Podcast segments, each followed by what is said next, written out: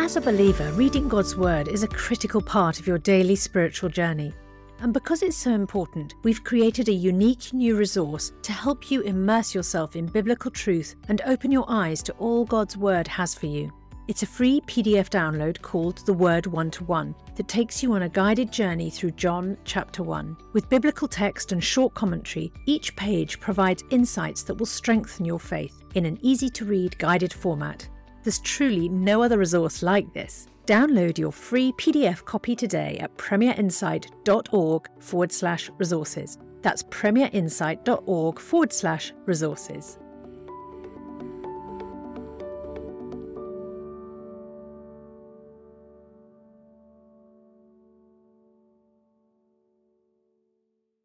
Bringing the Word to life. The Bible in a year. Ezekiel chapter 41. Then the man brought me to the main hall and measured the jambs. The width of the jambs was six cubits on one side. The entrance was ten cubits wide, and the projecting walls on each side of it were five cubits wide. He also measured the main hall. It was forty cubits long and twenty cubits wide. Then he went into the inner sanctuary and measured the jambs of the entrance. Each was two cubits wide. The entrance was six cubits wide, and the projecting walls on each side were seven cubits wide. And he measured the length of the inner sanctuary. It was twenty cubits, and its width was twenty cubits across the end of the main hall. He said to me, This is the most holy place. Then he measured the wall of the temple. It was six cubits thick, and each side room around the temple was four cubits wide. The side rooms were on the three levels, one above another, thirty on each level.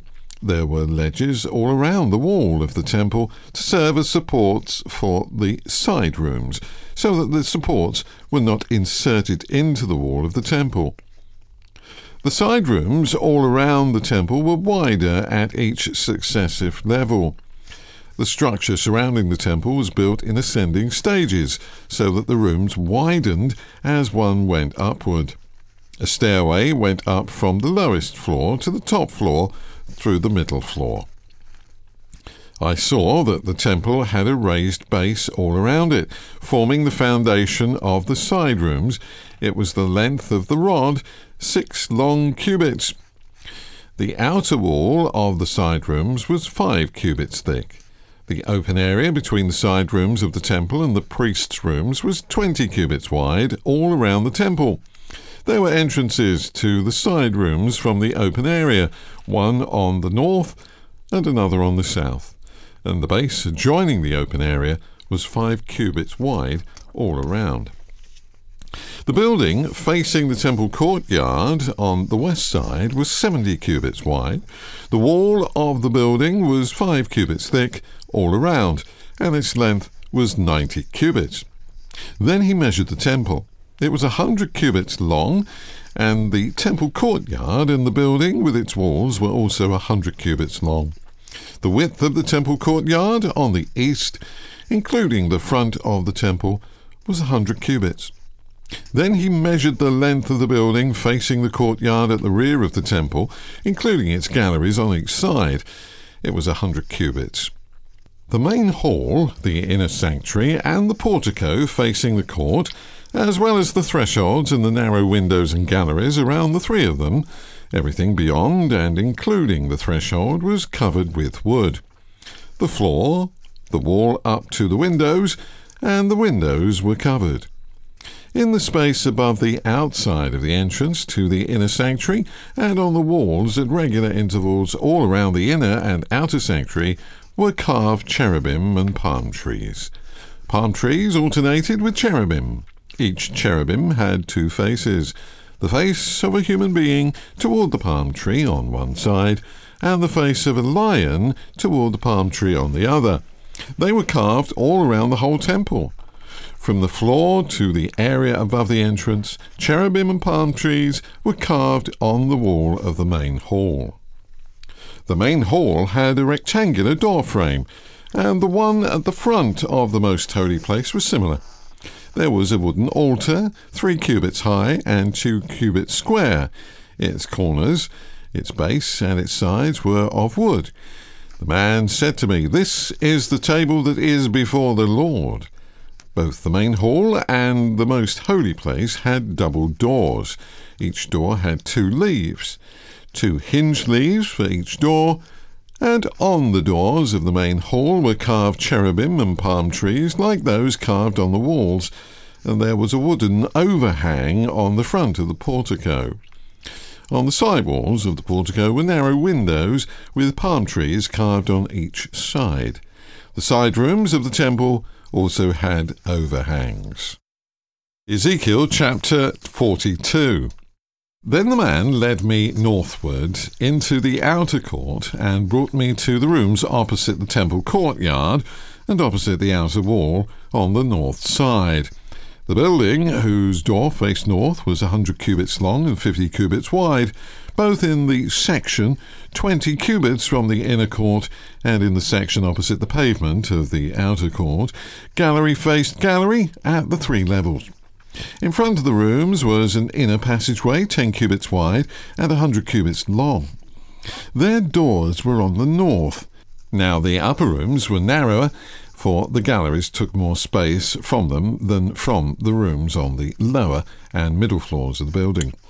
The rooms on the top floor had no pillars, as the courts had, so they were smaller in floor space than those on the lower and middle floors.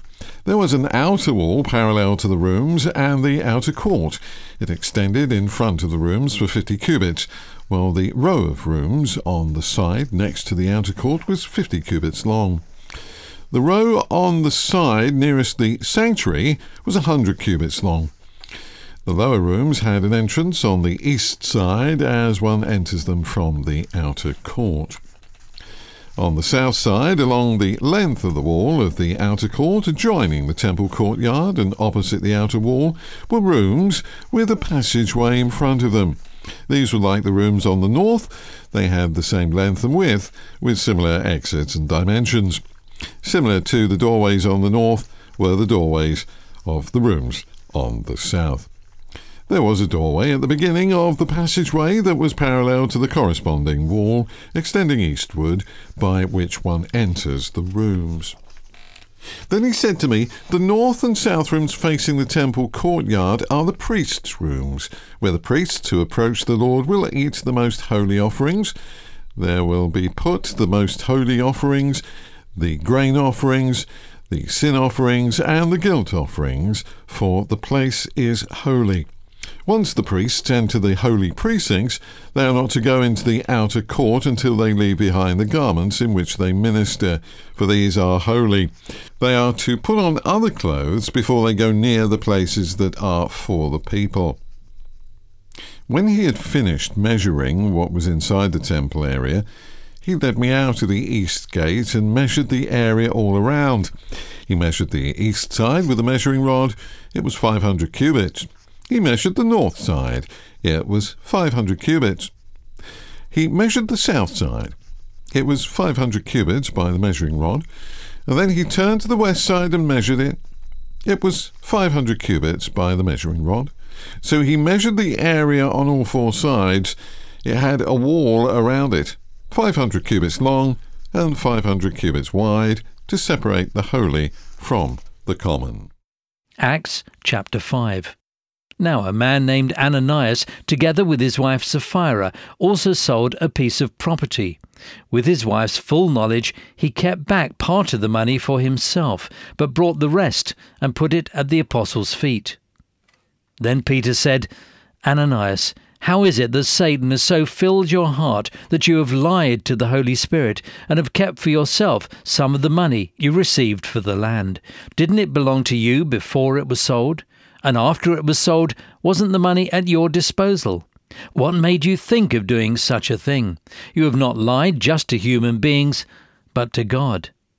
When Ananias heard this, he fell down and died. And great fear seized all who had heard what happened. Then some young men came forward, wrapped up his body, and carried him out and buried him. About three hours later, his wife came in, not knowing what had happened.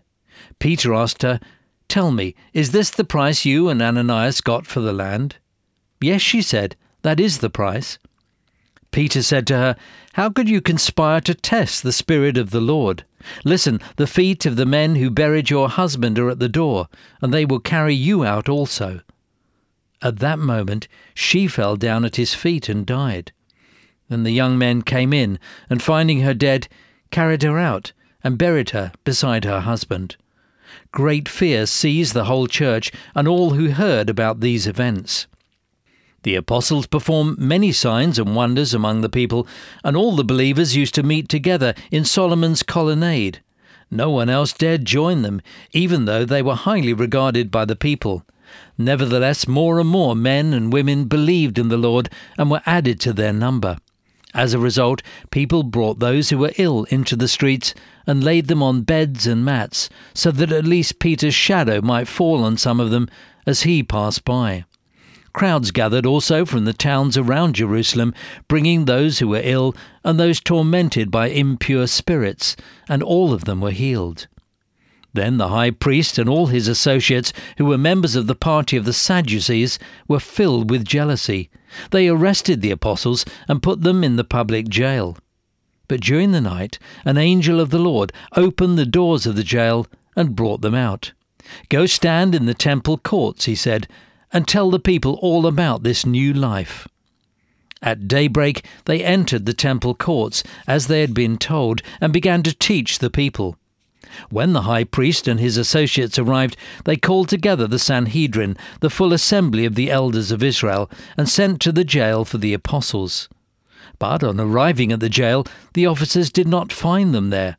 So they went back and reported, We found the jail securely locked, with the guards standing at the doors but when we opened them, we found no one inside. On hearing this report, the captain of the temple guard and the chief priests were at a loss, wondering what this might lead to. Then someone came and said, Look, the men you put in jail are standing in the temple courts, teaching the people. At that, the captain went with his officers and brought the apostles. They did not use force because they feared that the people would stone them. The apostles were brought in and made to appear before the Sanhedrin to be questioned by the high priest. We gave you strict orders not to teach in this name, he said, yet you have filled Jerusalem with your teaching and are determined to make us guilty of this man's blood. Peter and the other apostles replied, We must obey God rather than human beings. The God of our ancestors raised Jesus from the dead, whom you killed by hanging him on a cross. God exalted him to his own right hand as Prince and Saviour, that he might bring Israel to repentance and forgive their sins. We are witnesses of these things, and so is the Holy Spirit, whom God has given to those who obey him. When they heard this, they were furious and wanted to put them to death. But a Pharisee named Gamaliel, a teacher of the law who was honoured by all the people, stood up in the Sanhedrin and ordered that the men be put outside for a while. Then he addressed the Sanhedrin Men of Israel, consider carefully what you intend to do to these men. Some time ago, Theudas appeared claiming to be somebody, and about 400 men rallied to him. He was killed, all his followers were dispersed, and it all came to nothing. After him, Judas the Galilean appeared in the days of the census and led a band of people in revolt. He too was killed, and all his followers were scattered. Therefore, in the present case, I advise you leave these men alone. Let them go, for if their purpose or activity is of human origin, it will fail.